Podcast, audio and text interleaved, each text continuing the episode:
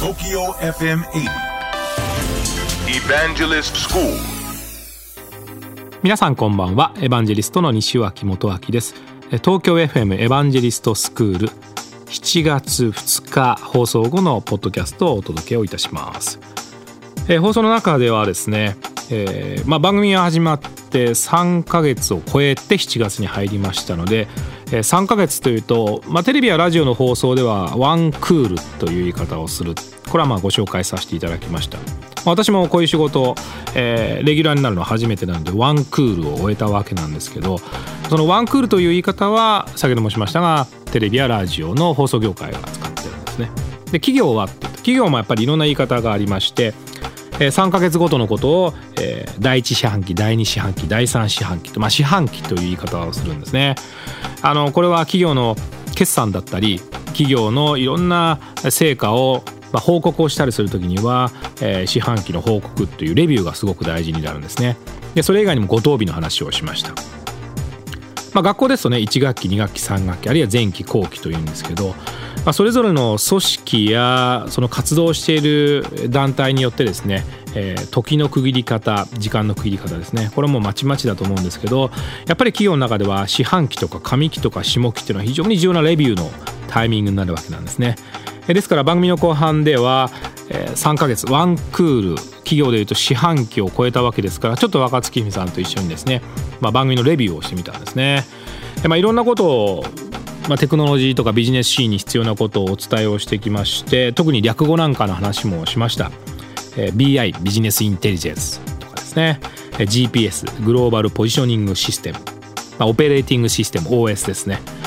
まあ、全部コンピューターの用語なんですけど特にコンピューター用語は3文字もしくは2文字のアルファベットの略語が多いのでですねこれはなるべくウィキペディアであるとか、まあ、インターネットを通じてですね、え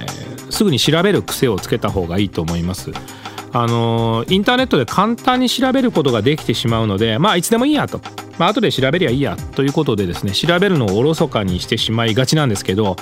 昔は勉強する時に辞書を片手に持てと言ったくらいですから、まあ、スマートフォンが片手にあって辞書があるようなものですからなるべく調べるで調べたら身につきますからそういう癖をね社会人の方とか、